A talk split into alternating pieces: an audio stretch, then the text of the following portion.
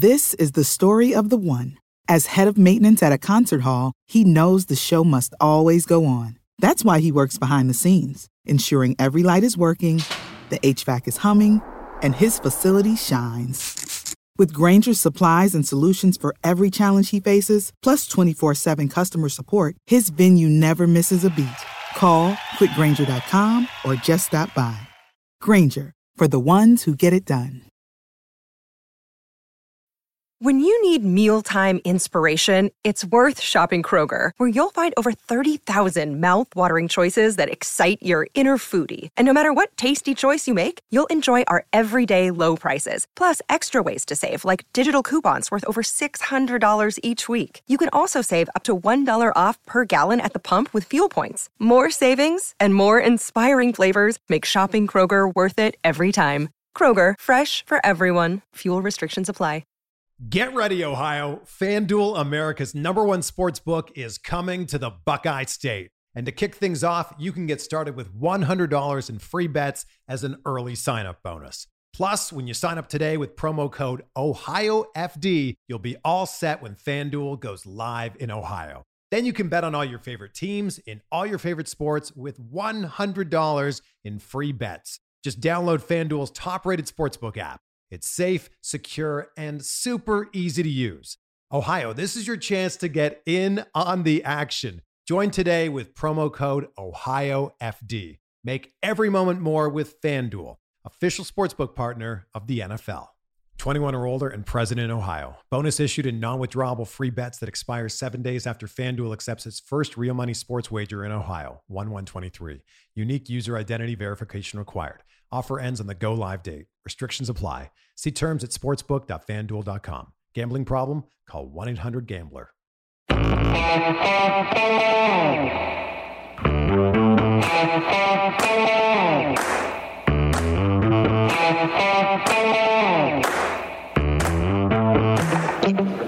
Hi, folks. Welcome to another episode of Film Study. This is Ken McKusick. We're here tonight to talk about the defense on the regular show, and we have one of our favorites back on after a long time. Michael Crawford, how are you doing, buddy? Oh, Ken, I'm doing well. No complaints at all. It's good to be back. Has been a while, um, but it's always fun coming on and talking football, talking Ravens with you. Always look forward to the conversation. So uh, I'm I'm happy to be back. Oh, me, me too. Uh, you're uh, at Abukari on Twitter. Any other places the Deep Cover Pod you want to talk about up front? Yeah, a couple different places. Uh, Deep Cover Pod, Deep Cover Podcast on YouTube. Obviously, you can find it on any of your uh, podcast platforms wherever you listen to audio pods. We have a video show.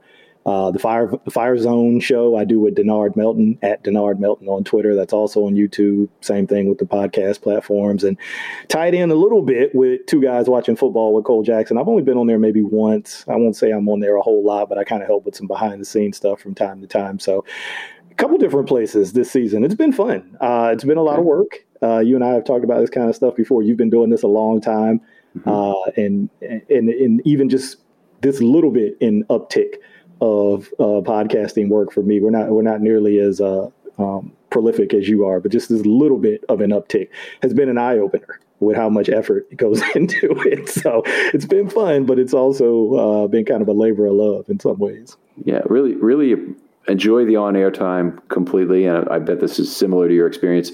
Uh, the prep time is is a lot, and especially in a season with some you know negative things going on, particularly injuries this year.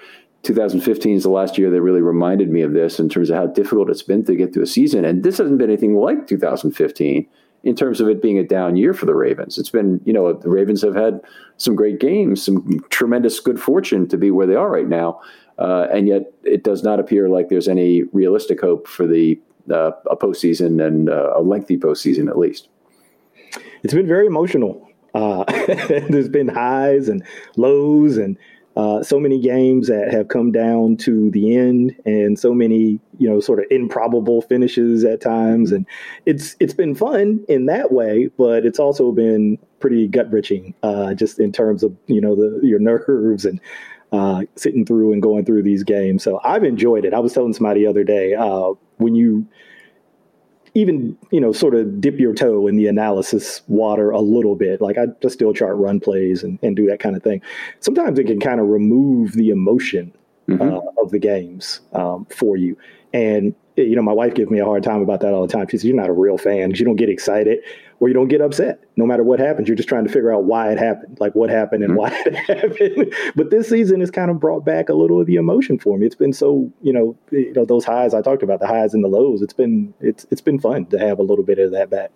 Yeah, I, I've, I've, i kind of separate out myself, I think this is worthwhile. I hope people appreciate this discussion of spending a few minutes on this. But my at the game experience is very different from when I sit down and start watching the film from the broadcast again for the second time, then the all twenty two. It's it's a you know I'm very into the game. I, I I'm noticing hey the dime defense is on the field. We got a good chance here to get off on third down. You know, but but if if uh, if I'm at home. Uh, it's the second time through, always pretty much that I'm watching it. I, I become more and more detached. I watch this offensive line scoring, which should have just pissed the hell off, pissed me the hell off today. Uh, you know, I'm frustrated certainly by how poorly both tackles are playing right now. But on the other hand, you know, it's it's more clinical at this time. I'm just recording how it happened and you know what happened, and uh, boy, it's it's not fun to watch over and over again though. That's a good distinction to make. Um, you know, I know you you attend games regularly home and away. Uh, I've I had opportunity to go to a couple this season, and yeah, it's a very different experience there mm-hmm. in person. And you know, you you used a word that I think even more appropriate than emotional, detached. Mm-hmm. That's a great word for it. I, I, I do feel detached, or I've, I had been feeling detached for these past couple of seasons, and you know, I've, I felt a little more attached this year, which I, think is a good thing. I know some people I've talked to this year have been kind of struggling with maybe over attachment, right. but for me, it's been a, it's been a, a, a good thing. It's, it's the attachment actually kind of reduces listens in a losing season that goes on, or in a season like this, it's been very wearing on fans. I think people want to get to the next week, but not really think about Ravens football in between, particularly on a you know two game losing streak like this. So unfortunately, that probably cost us some listeners. And hey, we appreciate you for joining us tonight to talk about the defense, and we'll get right to it after five minutes of men talking about their feelings. So, welcome back. yeah, welcome back. Uh, it can't be worse than a commercial. It can't be, but uh, but anyway, we appreciate you having, having you here. Uh, certainly a tough loss, uh, much worse in terms of what it means for the season going forward with the loss of Jackson Crawford. We don't know how long. Uh, Jackson Campbell, not Crawford. Crawford's right here. Yeah, I'm still. Uh, yeah, but uh, but uh, you know the, the, word came out today from John Harbaugh saying I'm going under the assumption he's playing on Sunday. If if he if he can go, he'll play. Do you yeah, lot of hope? Uh, I, I, hold out some hope. Uh, I think we've all probably learned to be a little leery of John and his uh, commentary on injuries over the years. So I hold out hope, but uh, I, and and maybe a little bit more um, than average hope, uh, just because I, I, heard initially reported as a low ankle sprain, uh, low mm-hmm. ankle sprain, and not a high ankle sprain. So I think that the that does you know give you a little more reason for optimism. Obviously, those high ankle uh, sprains are more severe and, and can really linger. Um, but what I do worry about is for really any skilled player, but particularly a guy like Lamar, whose game is um, so based on quickness and his ability to cut, right, and mm-hmm. evade and elude. And, uh, you know, I'm just sort of wondering, you know, what, what an ankle injury, even a low ankle sprain, how it might, you know, impact that part of his game. So, you know, we'll see. Yeah, I, think it's it's a risk, and we saw him deal with a groin injury. We think in 2020 mm-hmm. that really forced the Ravens to change their scheme into a sidecar system from a pistol system, where he'd been very effective as the outside speed threat in pistol, and had to be used as the up the middle threat because he didn't want to be putting as much strain on that groin. We think, and we talked about this before, moving side to side. We did. So yeah, you when, whenever he has. Um, these kinds of, I, I, guess, if you want to bucket them, sort of lower body, lower, lower extremity injuries um, that affect his mobility, um, it does change the offense. Mm-hmm. You just you just talked about one one possible example, and so you know we'll we'll see what happens if he's able to practice and get back and play um, this week. But yeah, it's not it's it's it's not ideal, and that was the one. I think everybody's maybe kind of been thinking about that in the back of their mind with all the injuries they've had this year. That was the one. You're kind of like, had not happened. Yeah, yeah kind of holding, crossing yeah. your fingers, like, all right, as long as it's not Lamar, as bad as it is, you know, we we've still got a chance every week. And then when that one happened, I'm like, well, maybe this is finally the straw that breaks the camel's back. Right. I think that's a that's a reasonable fear, and uh, you know it's not like Huntley didn't give him a chance to win this particular game. Next week they're going to play the the, um, the Packers. It's a game where of their remaining four, they're probably one the least likely to win, or or close to it anyway. Uh, they could be all least likely to, less likely to win all four of these games. It might be an underdog in all of them potentially, um, but also that they are um, less important to them. And I would think strategically, it's possible that they will sit Lamar for that Packers game, knowing full well that the two games they need to win to win the division are Cincinnati and then one of the other two. That's really, I, I don't think, since I don't think they can win the tiebreaker against Cincinnati, I think they basically need to win either Cincinnati and LA or Cincinnati and and uh, Pittsburgh at the at the last game of the year. So they can go two and four in the division. They can win the division if they if they uh, get the appropriate number of losses from the other teams. Yeah, I've heard some some comparisons to how uh, Cliff Kingsbury handled Kyler Murray when he was mm-hmm. injured and out for a couple of weeks, right?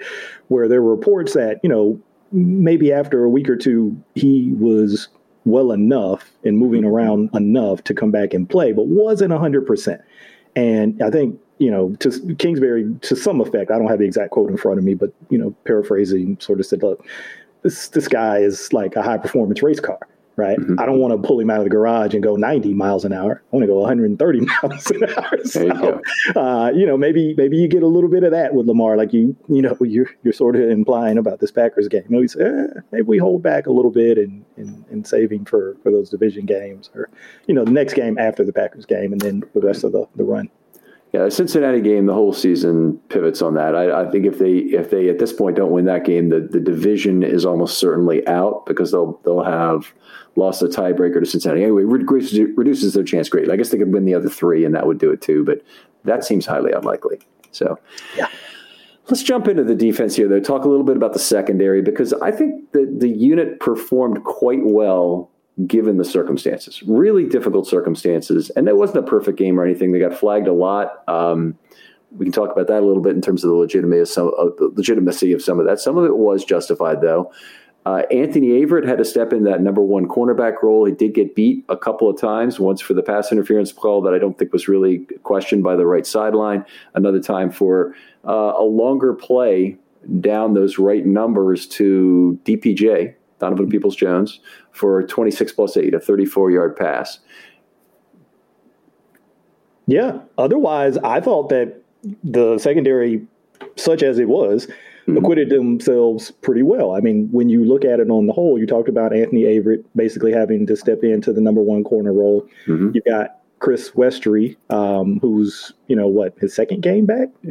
Uh, let's see third game. Yeah, you're, you're right. Since the original entry, because I think he actually sat out another game. Yeah, right? yeah, yeah. so he had the torn meniscus early in the year after the Raiders game. Yeah, let me let me go back to Averett for a second because because okay. one point I wanted to make about him is that he had three drive ending plays in this game. Mm-hmm. Sure, he gave up two big plays, but he ended three drives. He had the interception, which looked to me like he got turned the wrong way twice on the play, literally twice on the play. Then he ended up on the inside, and the football was there, and fortunately made the play right on the football, just the way he should. It, it, was, it was like he was the receiver, only he had accidentally stumbled into that position and uh, and made the play. Yeah, I had that in my notes too. When you just look at the route, you know, they showed yeah. the, the replay, just the isolation shot on on Hillman Landry you know, Landry kind of sets him up with a really nice sort of out in, mm-hmm. back out move, uh, gets in Averett's blind spot. And as Landry breaks back out, he's open, right? He's separated. Mm-hmm. But I think there was some pressure in the backfield um, on on Baker, and he had to kind of step up and probably got the ball out a little sooner than he wanted to, and obviously probably not where he wanted to. And like you said, it, it basically was a gift uh, but you still got to catch those. We we, we probably mm-hmm. talk about some other plays where you, you, you get those opportunities, but you're not able to yeah. to haul them in. yeah. Well, the very very next drive, two plays later, uh, he two defensive plays later, he he tipped a ball and it went directly to Brandon Stephens, and Brandon Stephens had a great opportunity to catch the ball, and it went off his chest, off his helmet, up in the air, whatever it was. yep. And then he had another chance to catch the football, and he did not. But a great play by Averett shouldn't be lost there because Averett really made a great play on that football, was in position to make that play, uh, and, and created a big turnover opportunity that should have given the Ravens points. And I believe, if I recall correctly, they got that interception, then they moved the ball a little bit, fumbled it for the touchdown to Garrett, maybe mm-hmm. after the after the after the punt. No, right. yes, no, after, no. Mm, I am missing something here. I have to bring this up in the game book, but I don't want to hold the show up while we do this. But anyway, they they, they did get an opportunity finally to to score uh, and, and, kick the field goal at the end of the half. But uh, too bad on Stephens for missing that opportunity because it's a free safeties interception. He was in position for the overthrow. He was in position for the tip. The tip came. It came again, and and he uh, he could not secure it tips and overthrows. That's that's you know kind of how you make your money on in terms of interceptions back there as a safety, and it really was a nice um, concept overall on defense too. Um, that you know kind of created that opportunity because if it's the play that I'm remembering, um, the Ravens, as they want to do, you know, have a bunch of guys up at the line of scrimmage. Obviously, that's not anything the Browns haven't seen before, but it presented itself in such a way that it looked like the running back was going to be able to free release to the left sideline, that he was going to be open with nobody to run with. Just by the way the Ravens were aligned, didn't look like anybody was going to be out there. But Justin Houston peeled off with the running back mm-hmm. at the snap. And then Bowser is covering the tight end Hooper, who was also aligned to that side, kind of shading him outside. And Chuck Clark, who was up at the line, drops back underneath Hooper. So now they've got Hooper bracketed inside and outside. And then on the right side, they had that little bubble screen set up to Landry. Um, and then that's where, you know, Donovan Peoples Jones sort of broke vertical after the bubble screen was no longer there. Tavon kind of drove on it. Uh, and then Averett was able to undercut, you know, that vertical, you know, route. I don't want to call it a route, but I think Peoples Jones just kind of saw what was happening and was like, ah, I better better get up the field. Make space. Yeah, and Averett, you know, undercuts that route, tips it up. So just the way that it was constructed, it was like, wow, it was really set up nicely to um, force a quick decision or and or a mistake, and they nearly had it. But um, you know, it's that's how it goes sometimes. I like the the the fact that Stephens was bracketed on the back end may have been more of something he did for safety than what he that he did it seeing that Averett had good underneath coverage uh, we may never know that, but but it looked like maybe more of the of the former. And and I, I, don't really care how it happened as much as to know that he could repeat it in some way because maintaining that space of tremendous value for a free safety, and we see it from Geno Stones. We did not with Geno Stone, who's a terrific play for the overthrow, play for the tip safety. Whereas it's really the opposite with Elliott. Elliott has to get lucky to get an interception because he's going for the man and the ball, and he wants to hit him like a freight train uh, when he's in there. He's not, he's not trying to play for that overthrow. And, and I like seeing it in, in Stephens on one play. If he's the free safety of the future, he has to continue doing that, and he has to also catch the football. That's a secondary thing, but he's, he's, he's, he's got to make that work. Yeah, get on the jugs machine this week. Yeah, there you go. Practice in there good good tackling this week for Stephens. It hasn't always been true all year. And I thought the, the secondary did a reasonably good job of tackling in this game. Uh, let's talk a little bit about Westry. You brought him up before. Um, play was much better, I think, than most people would observe from this game or would take from this game with the two flags. So I think it's widely been discussed that the first flag was complete BS. Uh, that Landry basically had his arm wrapped around him, twisted his body as he was coming in. It should have been a PD or an interception for Westry, one or the other. Uh, as that ball was coming in, Westry looked like he had the ball tracked. Um, not necessarily, but it looked like he had the ball tracked. And uh, and it certainly wasn't going to be a, a reception by Landry because Landry had already given up on it by the fact that he had still had his arm clutched around his waist. Yeah, looked like they were on the dance floor and Landry was going to dip him. uh, the way he had his arm around his waist.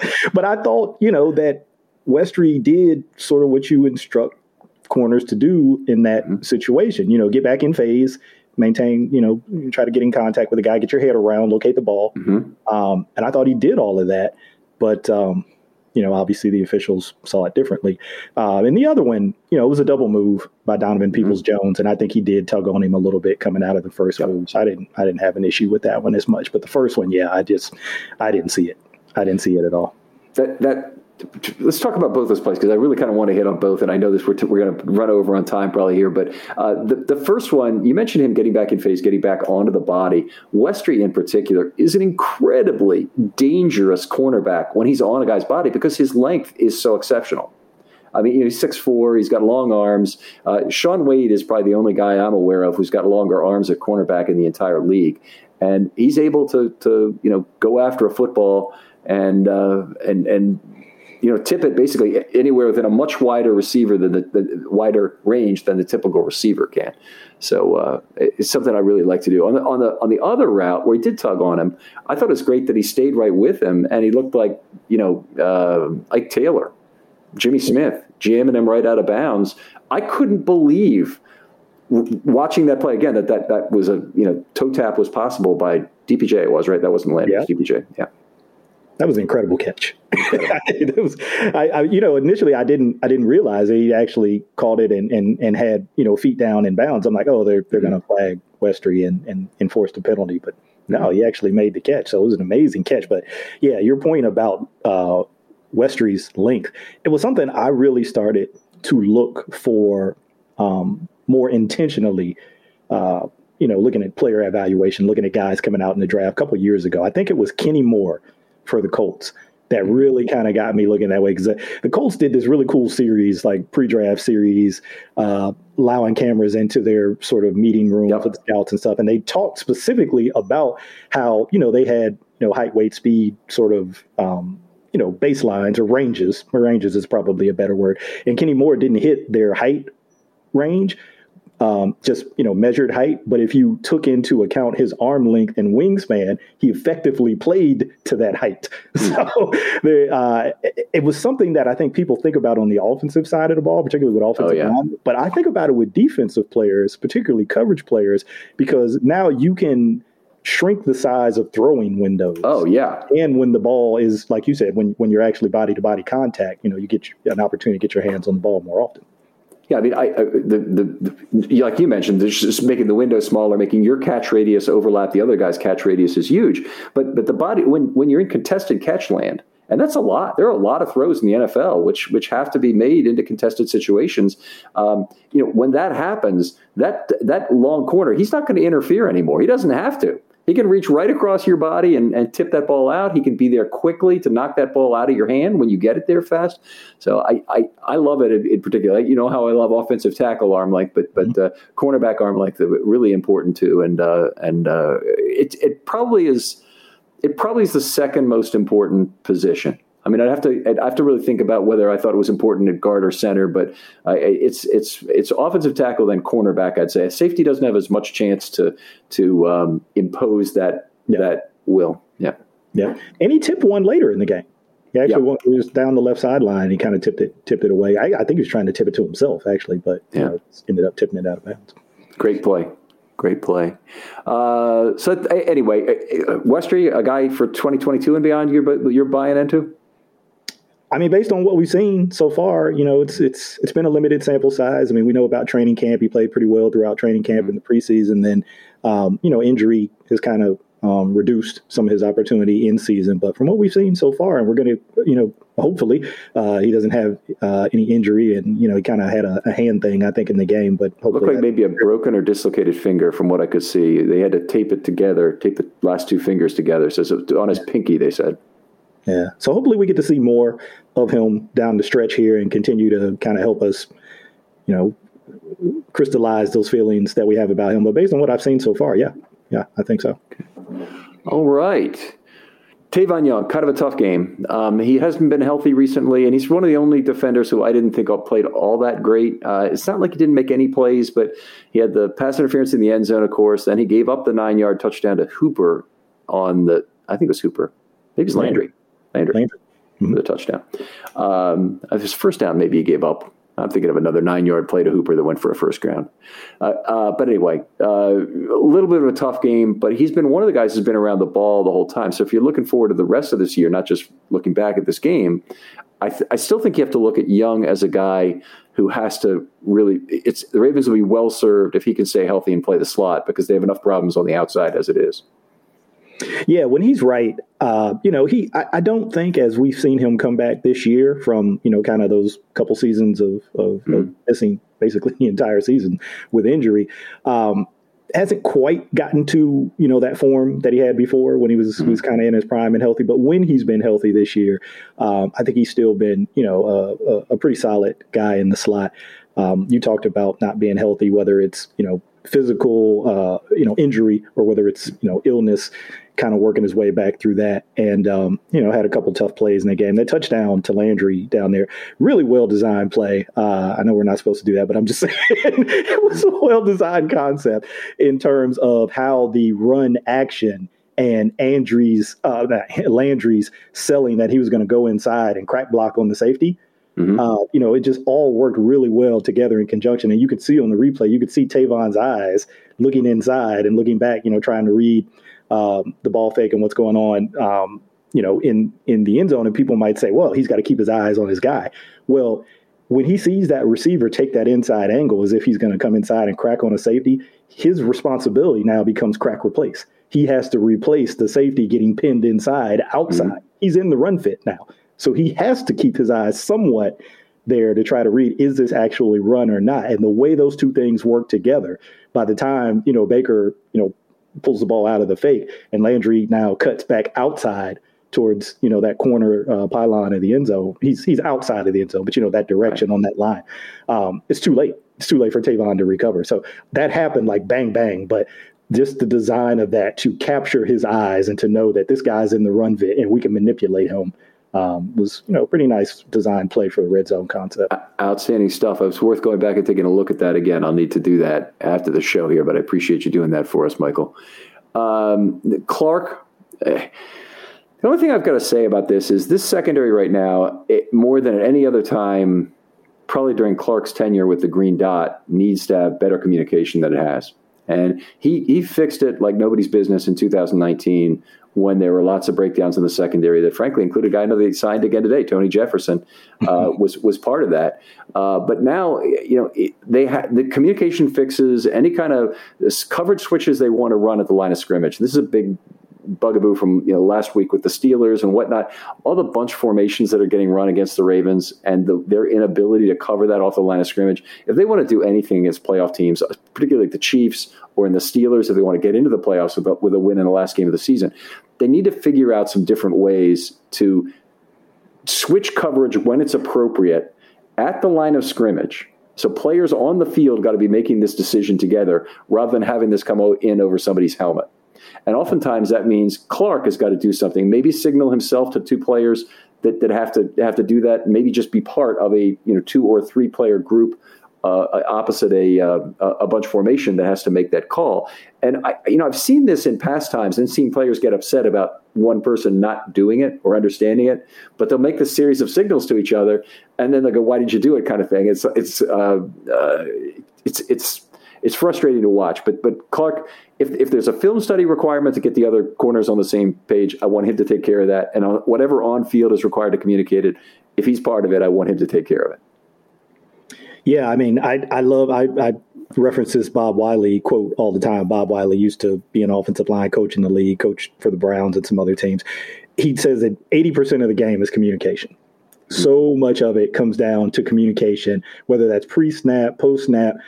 So much of it is about communication, and that specific uh, scenario that you're describing, those specific scenarios about uh, DBs having to have a game plan for how they want to defend routes when they're you know coming out of a bunch, or it could even be a two man stack. It's a little bit easier with a two man mm-hmm. stack, but you know three man bunch. Um, you got to talk about that, and you know you hear coaches joke sometimes and say, look, if we're if we're all right, we're all right. If we're all wrong, we're still okay, right? If everybody's wrong in the same way, then we're okay. But if you're wrong in one way and I'm wrong in a different way, then we got a bigger problem. Uh, but I, I, am a little encouraged um, at just because I saw Brandon Stephens kind of do a little bit of that at times in this game. And I know that's something that they've been, you know, sort of encouraging him to do is to be a little more communicative. And um, it was a play. It might have been the Hooper um, pass interference um, against Tavon play because it was on. It was away from that. It was on the right side of the formation, and I think Stephens came down. They might have had a two or a three man bunch, and he's down there with Averett, and I forget who the third person was. And you could see him give the switch call Say, hey, I'm gonna I'm gonna stay outside. You stay inside. I think it was Clark. Yeah, it was Averett, Clark, and Stephens. And you could see him communicate that, and you could see Averett kind of communicate back, like, "Yeah, I got it, I got it," because that's a big part of it too. You can you can communicate all you want, but if it's not received, if the other guy doesn't actually hear it and acknowledge that he's heard it, then you're like, "Well, I told you." And he's like, "I I didn't hear you. I didn't see it." Um, and then it kind of played out that way when the routes distributed. Everybody kind of stayed where you know they had they said that they'd indicated where they were going to stay. So I'm encouraged to see that. Obviously, you want to see it happen more often. We still see those breakdowns. You talked about the 34 yarder to DPJ. That looked like mm-hmm. cover three. And, you know, you'd expect Averett to be in the deep outside third to that side, but he drives on Landry in the flat. But Geno Stone also drives right. on Landry in the flat. And DPJ is running up the left seam, you know, and Stephens was shaded to the other side of the field, to the left side. So he wasn't going to be able to get over there. Yeah, that wouldn't have been the first time this year that Averett has abandoned his deep cover three responsibility on that right side from the offense's perspective. So uh, I, I, that's the way I took it too. Is is it looked like Stone was the was the guy? I, originally, I thought it was Clark actually, and then I thought, okay, Clark can't have missed this. He he must know his assignment. Then even knowing that it's Stone, I think he's he's more likely coming back to front uh, and and knowing what the what the call was. If he goes up to the front, it's probably his assignment because you know a safety moving up to the front is probably his assignment. And that was one of the plays earlier this year, and I think it was the other one Averett messed up by not going to deep cover three. What told me it was Averett's assignment wasn't anything Averett did; it was Brandon Stephens on the other side going up to take the front corner of the cover three. So it was a four four by three cover three. And on the on the on the up front right, Brandon Stephens jumped up. I say, okay, well, if, if Clark's in the middle and Brandon uh, in the back, and Brandon Stephens is jumping up to take that front fourth, it has to be Averett on the back third. So you, you kind of process of elimination sometimes gives it to you in these situations. Yep. And when you're in cover three, you know basically there's two outside third players, there's one middle third mm-hmm. player, there's two flat players, and two hook players. And so that flat player to that side, I believe, was Geno Stone. But what the mm-hmm. Browns did, and you can understand why this might get a corner, um, is you've got DPJ out there initially, just Averett and DPJ. Then they motion Landry um, outside of DPJ, right? But Landry runs to the flat, and DPJ goes up the seam. So from Averett's standpoint, he's looking at that outside, now new outside receiver, Landry, right? Thinking, okay, he's going to vertical release, and I'll I'll take him in the outside third. But he stops, you know, I don't know, five, six, seven, eight yards, and the DPJ runs vertical. So it's just, you know, you hear John Harbaugh talk about this all the time about eye discipline, and you know, it's kind of coach terminology, but yeah, you got to have your eyes in the right place, right? Where are you supposed to be looking? What is your assignment? Is it that guy in the flat just because he's the widest receiver and the closest to you, you know, in terms of that proximity, or is it that vertical that you're supposed to be protecting? So, know your assignment. All yep. right, Kevon Seymour. I think I think he is on the roster now, right? He's not a practice squad call up. No, he's on the roster. So uh, they, Jackson is the guy they brought up from the from the practice squad this time. Mm-hmm. So Seymour was in there when they needed him. You know, Westry went down. Uh, other players went down. Tavon Young was unavailable at some point during this game, and he went in to, to replace him. Uh, he did a good job. He helped corral Landry on a on a four yard play on third and 11 that ended a drive. So that was a big deal. And that was in Q4, right before the Ravens scored their touchdown that brought them within two. And by the way, that drive kind of piss you off for the alacrity shown on that drive from Huntley. Not not that it was it was an unsuccessful drive. It certainly was successful, but they needed to score by two minutes and change to have a chance to call their timeouts and get the ball back instead of an onside kick. Not that the onside kick worked out, but yeah, didn't like the alacrity yeah. of that drive at all yeah, you you you know sometimes you're sitting there and you're watching it at home, or or even if you know you happen to go in person, you're like, come on, guys, hurry up, hurry up, yep, pick it up, yep. get up to the line, we got to go. You know, so yeah, I, I, was I was there with you. All right. I, I, don't even like sugar huddle in that case. Just uh, line up 401, line up, you know, four wide, one one running back in the backfield. They, they do that almost every play anyway. I mean, you hardly ever have a difference from that. You don't pull a guard. You're not. You, you, there's no. There's no blocking assignment. You need really need to talk to. Everybody understands it's a pass play. What their assignments are. The line's going to get called at the line of scrimmage. I, I just don't get it. I don't understand the slowness in that situation and the the lack of ability to get lined up. Anyway, I you got to call someone. You got a rookie quarterback. All that stuff. Yep. All right, let me move on here because we've been 30 minutes and I love talking football with you, Michael, but this happens every time is that I, I delay us because it's so much fun to have you on the show, and I apologize for that. Um, I did want to talk about a couple of packages here that the Ravens ran because they did some interesting things from a package perspective. I thought um, the Browns actually run so limited a set of offensive formations. They, they're varied, but they always seem to run a heavy. Meaning they run a lot of twelve, a lot of twenty one, some twenty two, some thirteen. But it's but they, they don't run much eleven personnel that forces you to to decide if you want to go with the, the, the nickel or maybe even try some offshoot of the nickel like a jumbo nickel or something else depending on on what your fears might be yeah i think that was um, a point of interest for me going into this game because i, I think mm-hmm. we knew from the last um, ravens browns game that harrison bryant one of their tight ends was out. He got injured in that game, and he's he's out. Uh, and then I think David Njoku was on the COVID list going yep. into this game, and so that left Austin Hooper, and I think they brought up a guy Forristall. Mm-hmm. I might have his name wrong. You, you uh, got it. But you know, like you mentioned, you know, they like those multiple tight end packages, and so I was wondering, you know, okay, well, how are they going to adjust to that? And so yep. saw a little bit of Forristall, saw a little bit of uh, you mentioned twenty one, but twenty one with Hunt and Chubb, or Hunt and Ernest Johnson or Hunt right. and Felton or Chubb and you know some combination of two actual running backs, and they even mixed right. in a fullback at time on some plays. Yeah, so they had 16 snaps of Andy Janovich. And, and, you know what this reminded me of is the Ravens at the end of last year without Boyle because they didn't know what to do with their extra eligible receivers once they lost their one of their most important tight ends who played every snap. Well, the Browns decided put Hooper on the field every single snap, and you kind of mentioned that. Forristall came in, he played, I don't know, 15 snaps or something. Janovich played 16 snaps. Blake Hance came in as a sixth offensive lineman 18 times. Yep. They played this pony backfield, and that was it was five or seven snaps. I forget which, but it was a. I, I did that by just taking total running back snaps and, and subtracting total snaps, which I think would give it to us because I don't think there were any plays where they had zero running backs. So either had two or one, and and so it was like five or seven. But it, but it, they had a variety of ways of trying to adapt to the fact that they didn't really have enough heavy players to make to satisfy themselves to run their offense the way they want. But it, after they couldn't run against the Ravens without Calais Campbell the first time, and they really shut them down in Baltimore. They still couldn't run against the Ravens, as it turned out, without Calais Campbell. Once they stayed with heavy formations this time around. Yeah, it wasn't. I, I I don't remember the numbers exactly from the last game, but I don't think it was much better this game. I think Chubb was 17 for 59. Mm-hmm. Um, and he had a 15 yarder in there. So if you back that out, that doesn't, I think he's under three yards to carry. And then, um, you know, Hunt obviously was injured um, mm-hmm. relatively early on, and so he didn't play as much. But even De- uh, D'Ernest Johnson, I think he was four for 22, and he had a 13 yarder in there. Mm-hmm. So, yeah, I mean, they have really done um, surprising to me, maybe not to them, but it really was surprising to me in the first Browns game and this Browns game. When you think about Chubb and you think about Hunt, and I know Hunt wasn't 100% um, last game and didn't play much this game, but you're just thinking about that running game, even with Chubb alone.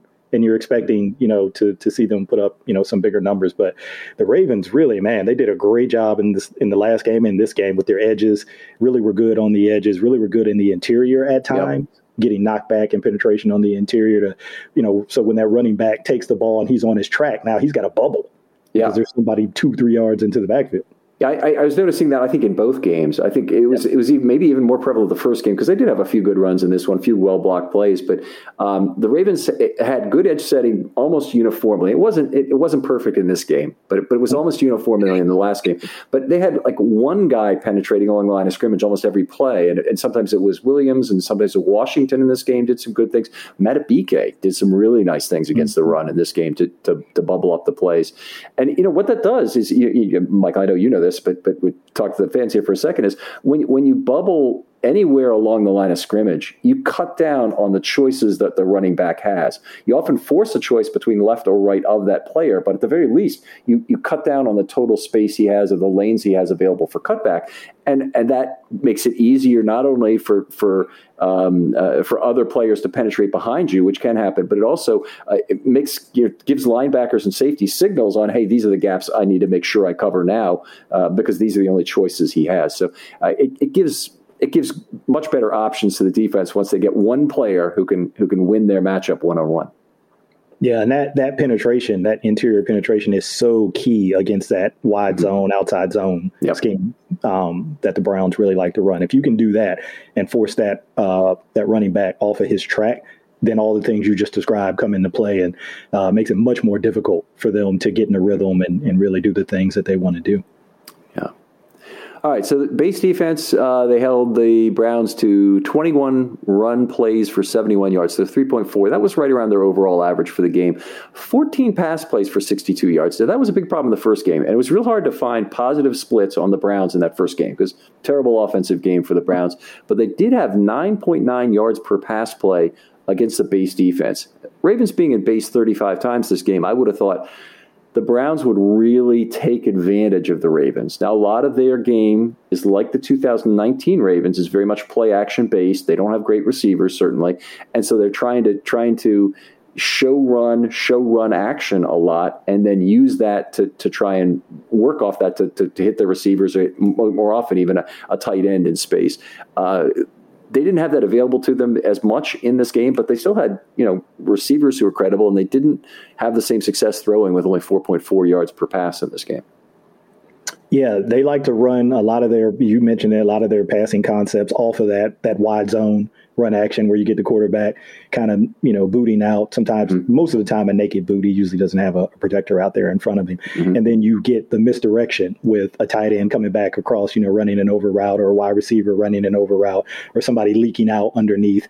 You know, so they love to do that. And they'll take shots. They'll take deep shots with that too, where they'll have guys kind of maybe coming from, uh, if you think about the zone run going to the left, right? The run mm-hmm. action mm-hmm. going to the yep. left. And then you have a player coming from left to right running and over. But then they'll have a guy on the right side of the field. And I think that was one of Landry's catches where he's coming from the right and they're kind of running like a scissors sort of thing, almost mm-hmm. with the tight end coming from the left and him coming from the right, running underneath the tight end and then leaking back out um, down sort of the, the left corner.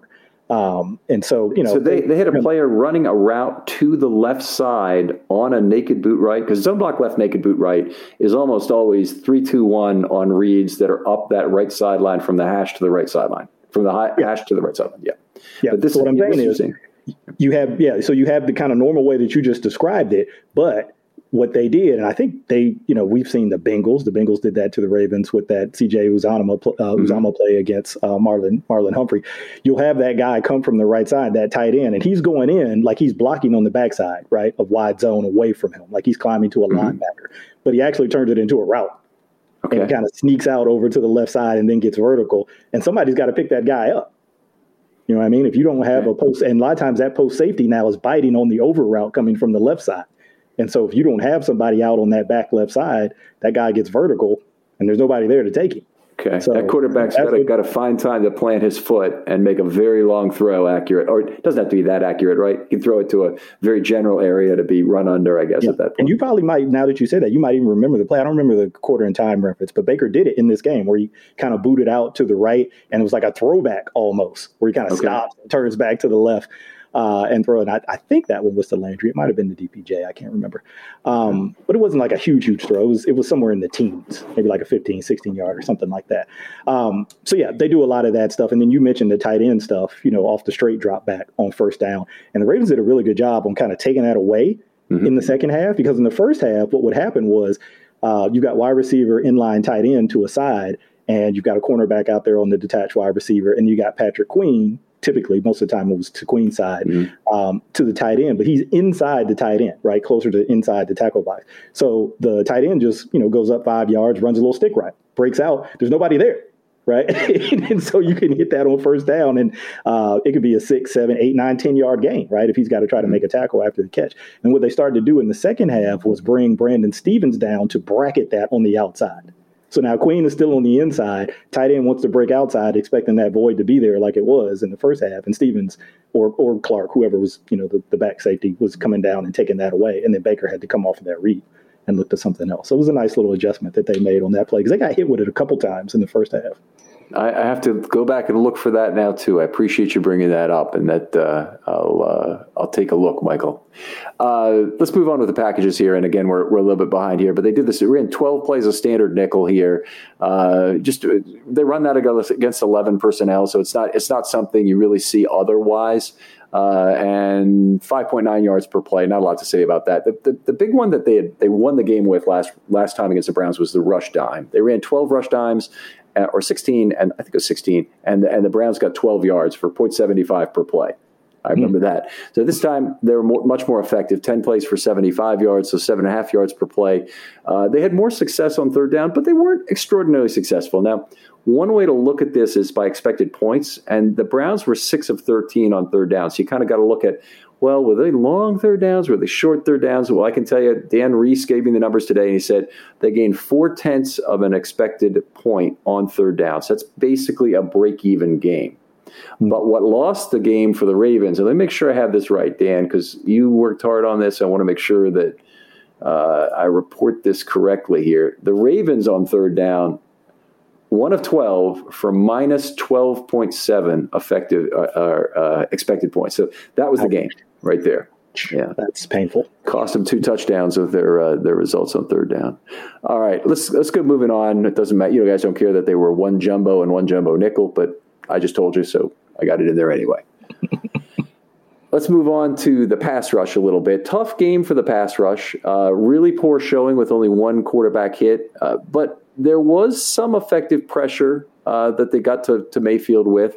Um, the high rate of ATS allowed for the second straight game, so ample time and space. They were at 44% this game. They were at 50% last game, which is the worst of the season so far for the Ravens. So part of this is knowing how good the Browns line is, of course, but but not just that, but ex- accepting the fact that it might be better to cover versus Baker, who makes a fair number of unforced errors, and particularly with his injury currently.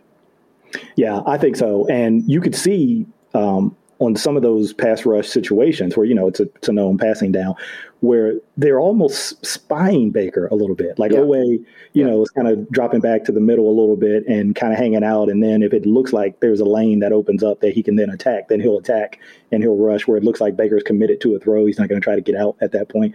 So it's almost like yeah, they sort of con- concede it's not the right word, but sort of a, a conscious choice to say maybe we are going to give up a little bit in terms of, of what we could do in, uh, in pass rush, just to play it a little bit safer and kind of force him um, to have to throw the ball. Because I, I, I have said it, I've made no uh, you know, no secret about it with Baker Mayfield. I think when you can manage him in the passing game, mm-hmm. you talked about those play action throws, kind of half field reads, mm-hmm. very defined reads. Um, I think he can be effective. But when you can get him into straight drop back, full field reads, full field progressions, uh, I think he struggles. I think he has a hard time with that. And, you know, if you can get him in that world, if you can get them away from their run game, get them away from their play action pass stuff, and get him in that straight drop back, you know, go through all the progressions across the field, I think you really like to your chances against him in that world. Right. Yeah, it's it's uh, you know it's all situational too, but and, and you mentioned you know some of the some of the appropriate situations there, if you can get him into that straight back world, is oftentimes saying it's third down or they have to pass to catch up. Uh, you know, those are situations you always you want to have any quarterback in, but you definitely want to have Baker Mayfield in if you can ever get him there. Uh, he, he becomes a fadeaway jumper quarterback, as Chris Collinsworth you, you know used the term, and I thought that was something we saw at times in this game because when the Ravens rushed five plus, they were amazingly effective. Let me get you the numbers here real quickly. And yes, when they rushed five plus, I think I was intending to read this from in my article over here. They had 13 plays. Sorry, no, that's not correct. Five plus. They had 15 plays of 32 dropbacks. So 47% they rushed five plus, and they averaged 3.3 yards per play with one interception on those plays. So that's getting it done. Yep. And so the pass rush was not meaningless in terms of its impact on this game. They just didn't knock the quarterback down. They only got to him one time, and Broderick Washington had his first career sack stripped away from him by a challenge, which is always fun to see. Yeah, and they had a couple, not many. It was maybe two times, maybe 3 mm-hmm. but there's two that I'm kind of envisioning where it looks like they should have had him. Mm-hmm. And he somehow, you know, squeezed his way out and was able to scramble around and either, you know, scramble for a couple of yards or at least throw the ball away uh, or get it out. And I was like, man, this guy's just hard to get. Not he, it's different, right? It's not like Ben Roethlisberger or even you know Deshaun Watson a couple years back when they played home. But these guys are strong and they're hard to get down, right? You get on them, you get your hands on them, you kind of collapse it, and they're just strong. He, this guy's like slippery. I want to say almost Weasley in the mm-hmm. way that you can't get your hands on him. Yeah, let's go with Weasley. All right. Uh, what else I want to say about the pass rush in this game? Um, Martindale did not use a whole lot of deception in this game, but I'll tell you quickly, at 11 off ball blitzes, which is back up to kind of the normal range for him as 0.34 per pass play. Those are spread among eight plays. Uh, they were successful plays. Those eight plays went for 35 yards. They also included the interception, so 4.4 yards per play on those. They only did two design stunts. Michael, if you're looking at it, you might even think it was one. I, you know, away was almost like looked like he might have been halfway between mm. moving into a position to read and, and spy Mayfield as opposed to definitely pass rushing. But um, there were two instances of that. Uh, they went for seven yards total. Uh, simulated pressure only three times. That's really low for Wink, really low. Uh, any ideas why that might be, by the way? Why less simulated pressure against Baker? Um, that's a good question because it's still a safe pressure from a number mm-hmm. standpoint, right? You're probably only going to bring mm-hmm. four. Where that fourth comes from is probably going to be different than you know, sort of con- conventional, but it's still going to be pretty safe. Um, I don't know. It's an interesting thing. Something I've been thinking about all week, and and I mentioned Denar Milton earlier uh, in the show he I will say that he he's uh he's not a big fan of some of the pressure that Wink brings, at least in terms of the amount of pressure and some the times in which he brings it. Uh, and he's been kind of paying attention to some of these post game comments from Harbaugh. Uh, and I think there was one last week where he said, "Hey, you know, sometimes you go to the well a little too often." Uh, when he was talking about cover zero pressure. And so he's wondering if, hey, in the media, Harbaugh, that's probably the furthest he's going to go with that kind yes. of thing.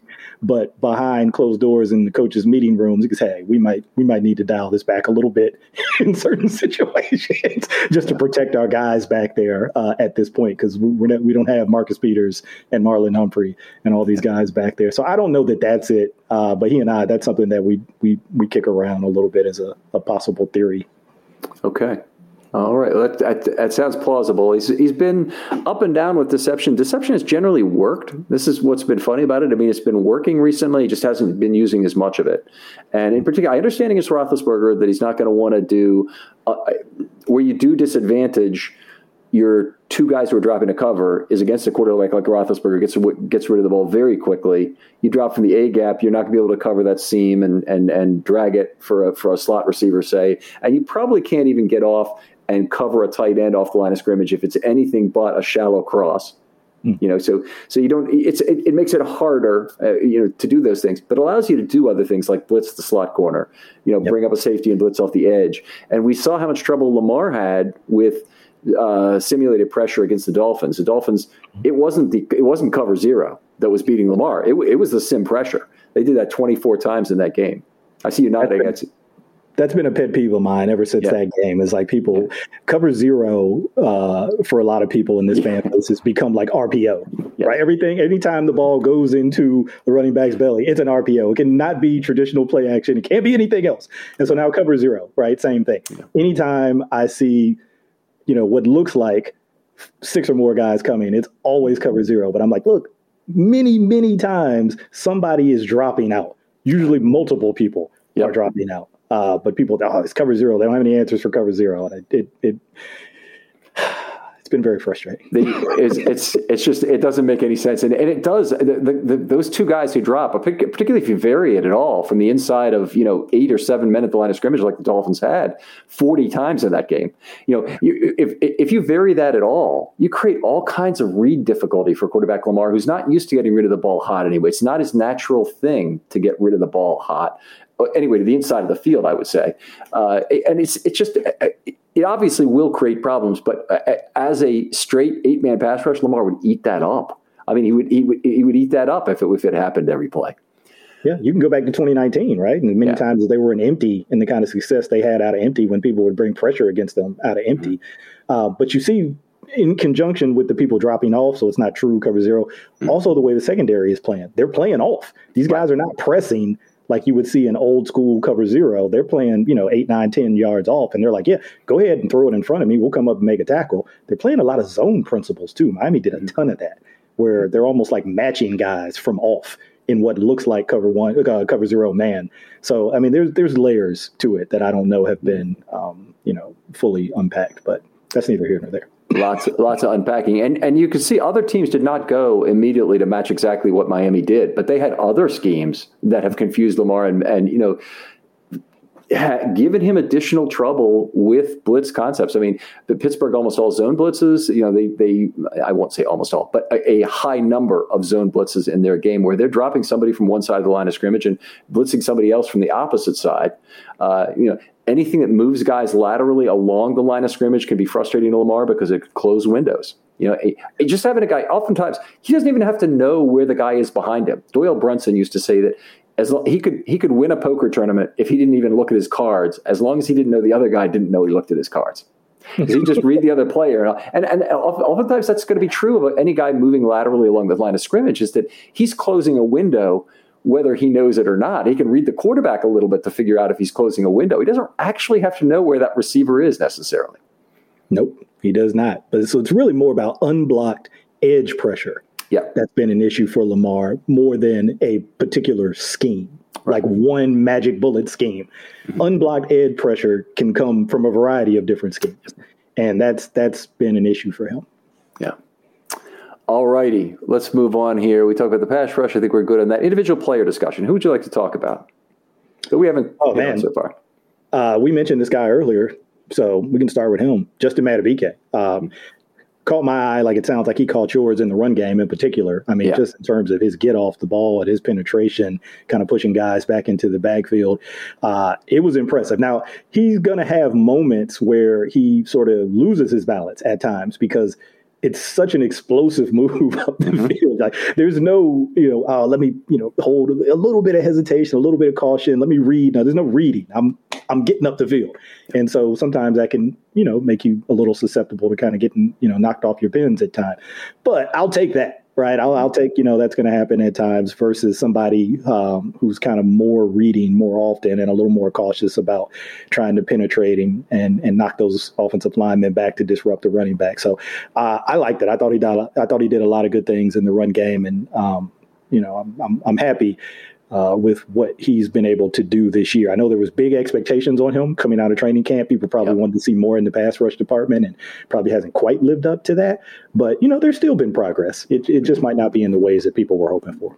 I, I mean, he's most of the time when he when he gets a pass rush win, he gets it one on one which is good. You need you need anyone along your line of scrimmage who can win a one on one matchup. You rarely, for an interior lineman, can you scheme up a free run. It, I guess it can happen on a stunt and some other things where you can kind of loop somebody around, but it's unlikely to happen. Madubuike really has to win with the first step a lot, and he has to win uh, otherwise with quickness and leverage and you know his relative size to to a, a bigger man generally is across from him might outweigh him by ten percent a lot of the time and he has to he has to figure out how can I use my hands to to detach? How can I make that first step to get in a position where he really can't block me? And and he's been pretty good at that. I thought he had two pressure events as I scored it in this game, two other pressures he lost on short runs. So you know, it was a case where he got into the backfield, disrupted the play, uh, flushed the flushed the pocket, but Mayfield ran for a short gain, and then I flushed his pressure uh, unfairly. I'm sure PFF would keep it for him, but uh, but I have I have him for two pressures in this game. Uh, he had two plays where he blew up the run play as I saw it.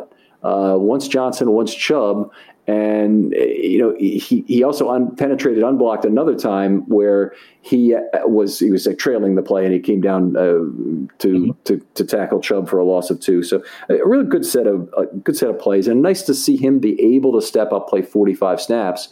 Uh, not qu- I don't think that's quite his career high, but it's close uh, with Campbell out. Yeah, I mean I thought I thought him and, and the other you know two three interior guys are all pretty solid this game. Brandon Williams, uh, Justin Ellis, even Broderick Washington.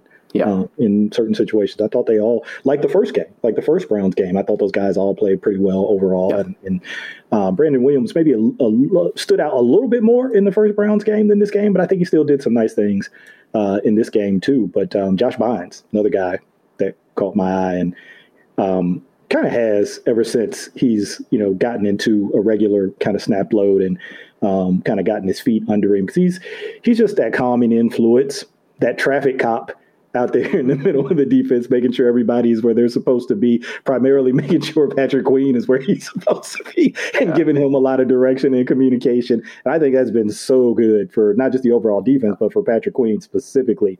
And you see he still is, you know, setting up guys to make plays, right? He knows how to fit runs. Mm-hmm. Um, you know, when he sees pullers, he understands somebody's got to be on the inside and the outside of that puller. Mm-hmm. You know, he just conceptually he understands how uh, defense is supposed to be played and assignments and help right? That's such a big thing on defense is playing to where, knowing where your help is, number one, and then playing to where your help is. And I think he does a really good job of kind of bringing that and helping some of these young young guys, especially the young you know linebackers, uh, along. Um, even though we haven't seen uh, much of Malik Harrison, you know, his unfortunate shooting, but my guy Christian Welch, I've been very happy with him getting some defensive snaps. yeah, let's let me talk about Bynes for a second here because because he had a great game this game. I don't. I, I think this needs to be talked about more he's he's splitting some time with Welch, but he had 39 snaps in this game, five run stops in the game that were defensive wins where he had a portion of the tackle, either the solo or the assist. Most of the times it was the solo. They're for one minus two five, one and one yards. I, I, I, I agree with everything you've said about how he is basically leading that unit. It's interesting to hear the comments about he's not really playing the mic from. Uh, do you hear this already? Mm-hmm. Um, uh, what do you have to say about that? Yeah, so um, myself, Denard Melton, Coach Ivan Evans, who you had on the show, yep. and people may know from Sip Films on YouTube and uh, on Twitter, we did a little film breakdown with Queen, and I think we did from the Raiders game up to.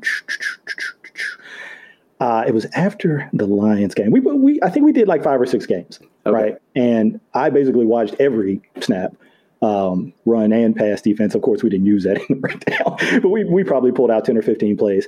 And one thing that I noted just as I was preparing for that and watching all those plays and actually charting them all too, because I was like, look, I can't just mm-hmm. watch these things. I really got to chart them to make sure I understand what's happening. He and then Bynes, once Bynes joined the team, but even before that, when it was it was Queen and Malik Harrison, they were always switching back and forth between Mike and Will throughout the game, from series to series. Um, now, obviously, there was a predominance where one guy was playing yep. more Mike than Will, and one guy was playing more Will than Mike. But there was always a switching. There was never a hundred percent. This guy's always the Mike. This guy's always the Will.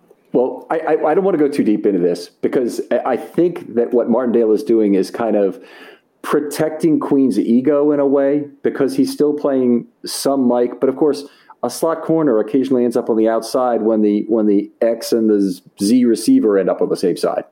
Mm-hmm. Okay, so you you you uh, you know it's not that and and it's and I, understand that safeties you know you have flexible safeties and you know you can bring one up in the box and the other one can play back and you know no one no one guy on our team is the free safety. Well you know I, I understand I think what he's trying to do but I think he's really trying to protect Queen's ego more than anything. Obviously Queen is more often the trail player now in this current thing. He's more often on the weak side of the formation. And you know I, I, feel a little bit like duped, like I was a few years ago. Not duped is the wrong word because I wasn't fooled by this, but Dean Pees in his last years kept insisting at the podium, particularly uh, two questions that I asked, that Levine was really a linebacker, he wasn't a safety okay, I realize you're not going to play him deep as a safety, although he did when, when the Ravens ran out of players that year. But he, but he, you're not going to play him deep. But if he's up at, in that box and he's only playing there on a sub package, and his job is generally either rushing the quarterback or a short middle zone, then I'm saying it's quacking like a duck. He's a he's a dime back. He's not a linebacker here. So you can tell me whatever you want. You can call him a pineapple if you want. I know where he plays and what his responsibilities are. Yeah, and I think you can see with Queen playing more in that weak side position, mm-hmm. it's just more natural and more comfortable to him. Yeah. I think it really fits, you know, who he is as a player. He's a run and chase guy, right? That's yeah. when he's oh, yeah. and he's able to do that more from the weak side. Does that mean he can't play Mike? No, it's not a can't. It's not a binary yes or no.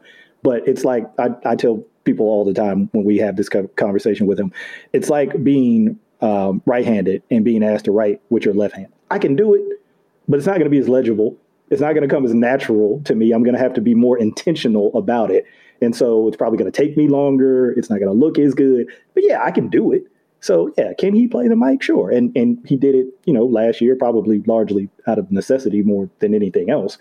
Um, but he had to take that on in a COVID shortened off season and try to learn that when he's coming from a system where he played primarily weak side linebacker in a very different system. That Dave ran a very different teaching and very different system than what the Ravens do. And so there was a huge learning curve that I don't think people really fully appreciate. You'd have to dive into that Aranda system to sort of see where he was coming from and where they were trying to get him to to see just how steep that curve was. But I, I like what they've done this year to allow him to play to his strengths and continue to build his confidence, maintain right. and build his confidence. Because I think he had lost it at some point this year. Oh, yeah. I mean, it's, it's very apparent, and the, the, lack of physicality, the lack of, of playing to contact is a real problem. And with with Bynes next to him now, he's he's back playing to contact fairly regularly. So I I, I really appreciate that. People like a missile. Sometimes yeah. I mean, he's almost you know kind of taking himself out of the play in some cases, but he is. Yeah. There, there's no. Uh, you know what coaches say: if you're going to make a mistake, make it 100 make miles, 100 miles an hour. Yep. Right now. One other uh, uh, point I want to make about Queen, and now I've forgotten it. This this was just it was so important. I know what it was. The flexibility component of of having the formation dictate a change of position on the fly, whether it's motion or whatever it will be, with the changes the weak side to the strong. You know, all of a sudden, um, you know, and, and the responsibility that goes for it. That's healthy for Queen to readapt to Mike responsibilities long term. He might be the Mike or he might not. It might just be that he's a goodwill linebacker. I don't really see him long term being a guy who takes the green dot from Clark. So already that gives the Ravens the flexibility to do what they do now, which is completely substitute freely at linebacker. So once you're past that point, then I don't know that it matters too much whether he plays Mike or Will. You you have him on the field whenever you want, playing wherever you want, and it could be that he becomes a useful passing down chess piece, it could be that that he is a two down guy who helps you adapt to what the opponent is doing on those places, whether that's at the will or Mike. But I'm, I I think it's good that the the the formation that the other team shows is still forces him to reinforce some of those Mike responsibilities.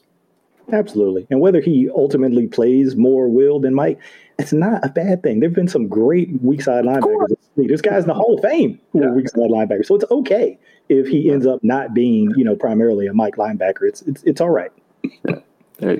You've, you've given him permission. That's terrific. I tell you what, we've, we, that's some great stuff on players, but let's move on a little bit. We'll talk a little bit of mailbag if you don't mind. Can you, can you pop over to Twitter and we'll look at film study mailbag and we'll see what we have here. What we've been doing is just okay. bringing them up one question at a time. I'll try and find one real quick and get us going. Okay, here's one. Ken and Michael, what are you seeing from Stephens? Feels like uh, he's more often in the right position of late, and that's from at Andrew Scott Hall. Uh, Andrew, I'd agree with that. Uh, what do you have to say, Michael? Yeah, I think so. Uh, you you touched on it a little bit earlier, where you talked about some of his angles to the ball being a little better, uh, tackling being a little bit more consistent. Um, I mentioned the communication, a couple examples of a little bit better communication. Um, so yeah, I think that was one of those things that, and, and, and not like he's there yet, he hasn't arrived. Uh, mm-hmm. but it was one of those things that was always going to be a work in progress, right? For him to get in there and learn, um, angles are such a huge thing at safety in the NFL. These guys are all way faster than you think they are. They're way more elusive than you think they are. And I think that's a really hard thing to learn just in the run game, right? Just in that alone. And then all the run support um, responsibilities. And then the pass game, that's its whole another set of responsibilities that you have to learn. So it was always going to be a really big uh, learning curve for him. But I think he's he's coming along nicely. Yeah, he had to have – some of that work ethic in college. It couldn't have been just being a great athlete that allowed him to play multiple positions. Great, great athlete allows you to freelance at one position. But when your coach changes you to, to change positions on a play by play basis within a series, not just move around to fill in for some injury, but literally you'll, you'll be safety on third down. You're going to be the slot hmm. corner on second down, and you're outside occasionally if if, you, if the key receiver moves out there. I, I, I, he couldn't have done that by just being a great athlete. It had to be by also having a great love of the game and an understanding of, of uh, defensive principles. Yeah, I always look at that as an indication of just how you know football smart a guy is, just how intelligent he is. And people may remember uh, if you did a little bit of background on him in the draft, coming out of high school, one of the places he was accepted to. I know he ended up going to UCLA and, and playing running back, but he's accepted into Stanford. Um, hmm. So I think he's a pretty bright guy.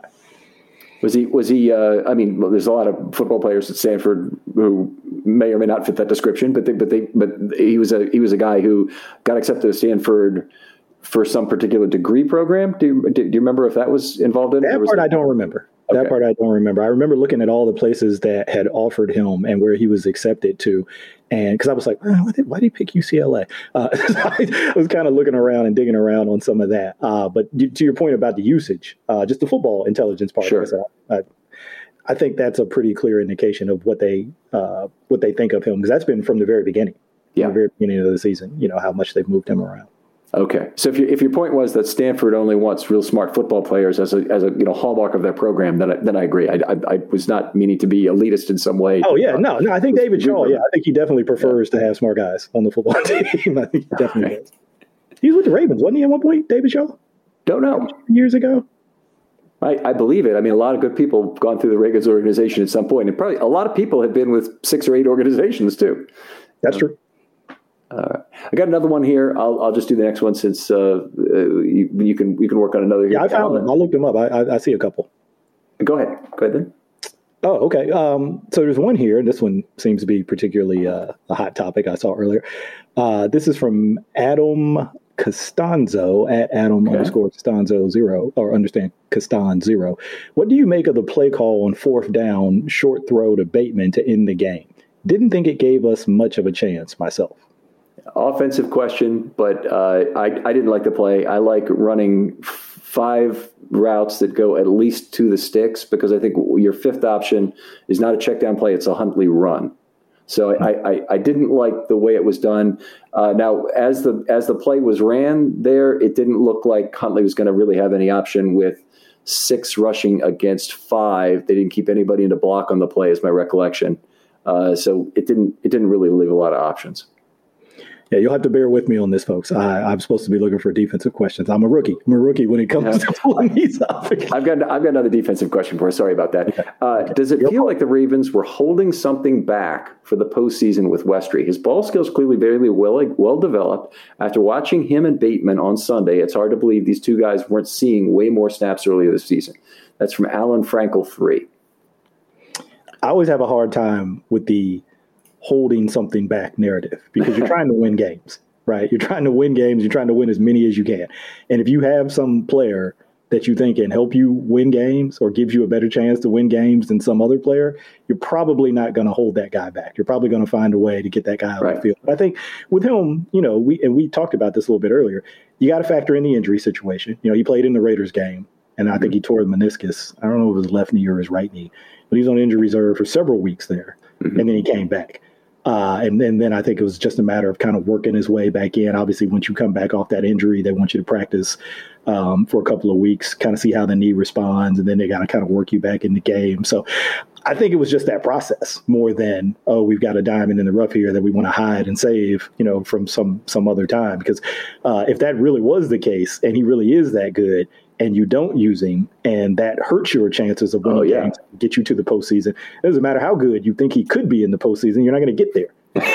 and and I, I, go further to say that it doesn't really help you in terms of your developmental expectations for the player. Westry's not a not a rookie; he's a year two player. Mm-hmm. So he played some with Dallas last year, and and he burned a year of eligibility, quote unquote. So he's the Ravens have his future for the next three years. They got to get what they can out of it. Now he's a talent. So as a second year player, having a disadvantage against a rookie, and the rookie I'm thinking of particularly is Shaun Wade, who might have taken his spot or might have been the, the another guy they would have kept. Uh, you know, similar characteristics in a lot of way in terms of long arms and and you know the the, the angular body the Ravens like. And uh, you know, Wade had, had, seen time on the inside or outside at, at Ohio State. Um, I think he, you know he could have easily lost his position, but they basically made a huge play on Westry, gave Westry that the, the job on the roster, put Ar'Darius Washington in quote unquote his spot as well on the practice squad initially, right? I think I think that's where he started, right? Ar'Darius yeah. Washington before he got called up, and right. Westry is already after the Marcus Peters injury is one down on the depth chart, just off the depth chart on their first game, and what do you know? Another injury happens, and he's in there mm-hmm. against Oakland, and he gets hurt himself so, uh, you know, one thing about the cornerback depth chart is you're never really holding it for the postseason because you almost always go through a lot of your cornerback depth chart. Corners get hurt; they're like pitchers. Yep, absolutely. And we, man, I, they talk about that every year here, right? Oh, Going yeah. back to to Ozzie, right, about how important it is to have corners, and we see it every year we see this, uh, you know, it's like a attrition game of attrition, you know, with these corners just to try to get to the season with some healthy guys. You know, Michael, you, you might have liked this, and it's up there. It'll be up there pretty soon, actually. But I talked to a couple Brazilian guys. They have a very interesting new system they're putting together for infrared imaging that allows for 10 to 15 second turnaround on development of muscle injuries. And it's it's a fascinating thing, and it'd be the kind of thing that would apply to training camp, but it wouldn't apply to um, uh, regular season games because they can't. Apparently, they can't do it. They have to have a controlled environment in which they take these images, but they can do it before and after. And they also, oh, the other thing was they need to have a naked area.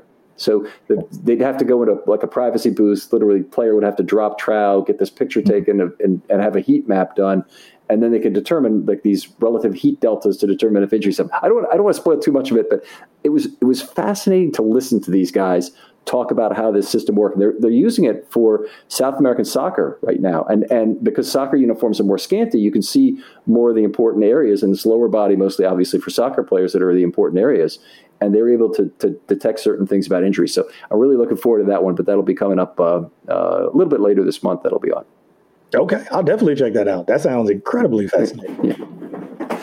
All right, one more question, then we're out of here. You got another one on there? Oh, I've been scrolling and I'm trying to make sure that I get a defensive one. Okay. I don't see one. Do you? Do I got one from at Tommy A. MacTint, who says, "Is Broderick Washington worthy of more playing time?" And he also has the question: Are McPhee and B. Will done in Baltimore? I assume he means after this year because B. Will's still playing and is very important for this year. Yeah, and, and Harbaugh said McPhee has a shot to come back. I think he said he was close um, mm-hmm. going into this uh, game week against the Browns, so he might even be back too. Um, the Roderick Washington thing, I mean, I think he's been really uh, solid the last couple of weeks. Obviously, in mm-hmm. that first Browns game, he was he was a contributor there in, in helping them to really shut down their run game. And then again this week, um, Steelers game, I, I don't know if I kind of came away with the same feeling about it. Not that it was bad, but just I don't I don't know if I kind of had the same feeling about it as I did um, out of both of the Browns games. But I mean, they need him right now. I mean, Calais Campbell, we don't know.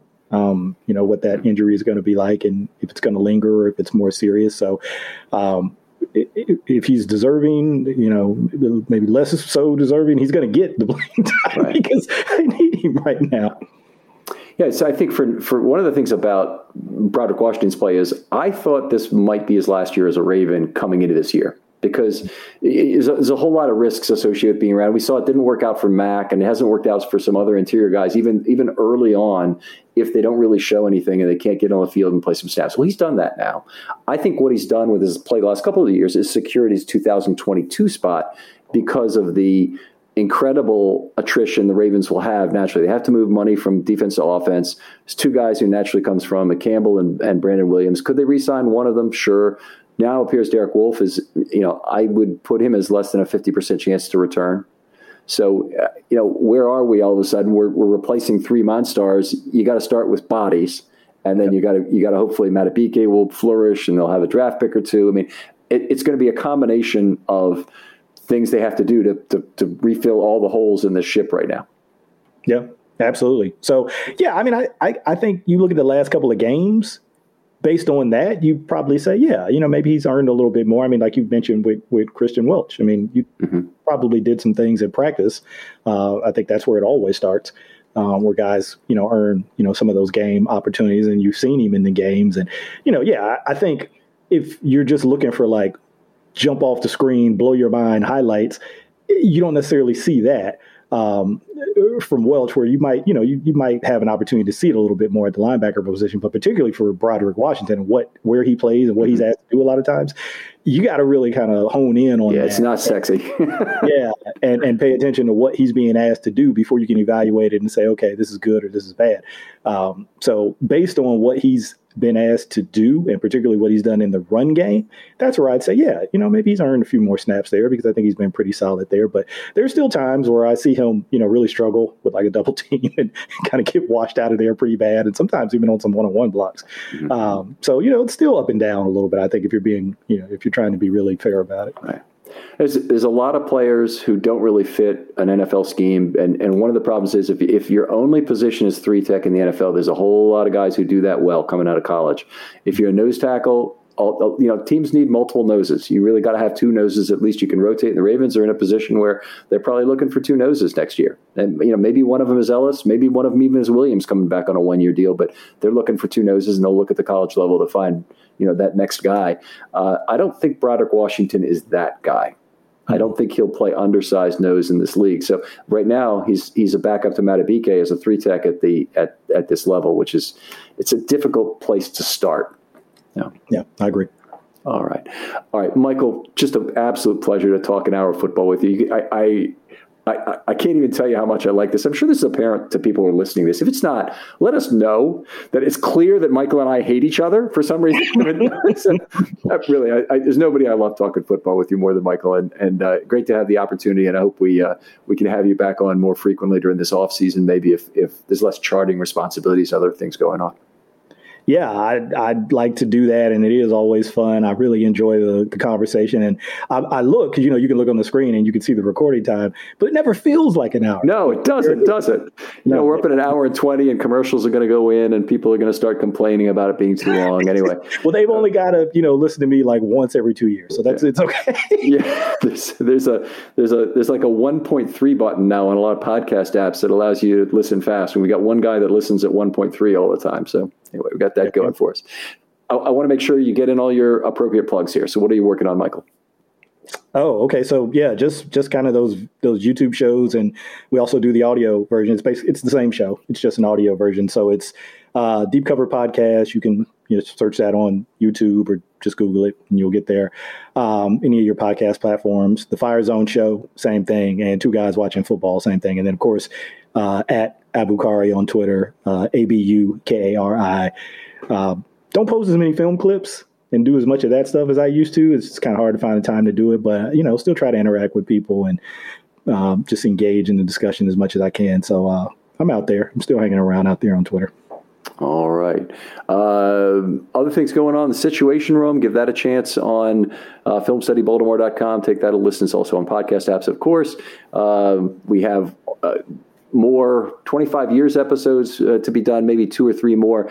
If there's enough interest, and I keep getting a trickle of ideas, like about two per week, uh, if there's enough interest, we'll keep going into January on this, but we're almost done filling out that December schedule. So I'd encourage you to get your idea quickly. Deep, deep idea that uh, sorry, a narrow idea that we can go deeply in 20 minutes. That's the goal of the, of the thing. So please, no Mount Rushmore stuff. I know people have heard me say that by now. Michael, thanks again so much for coming on. Hey, thank you. It's great being here. I appreciate it. I feel like I should be the only one saying thank you. All right. And we'll talk to you next time on Film Study.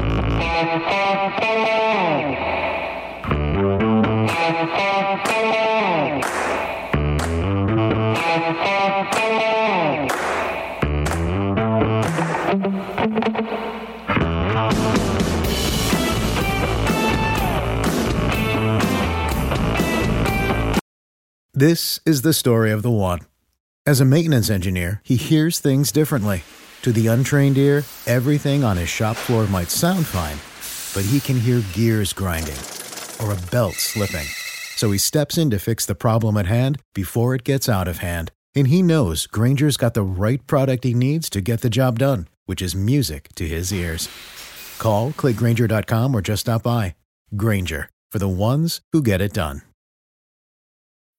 When you need mealtime inspiration, it's worth shopping Kroger, where you'll find over 30,000 mouthwatering choices that excite your inner foodie. And no matter what tasty choice you make, you'll enjoy our everyday low prices, plus extra ways to save, like digital coupons worth over $600 each week. You can also save up to $1 off per gallon at the pump with fuel points. More savings and more inspiring flavors make shopping Kroger worth it every time. Kroger, fresh for everyone. Fuel restrictions apply.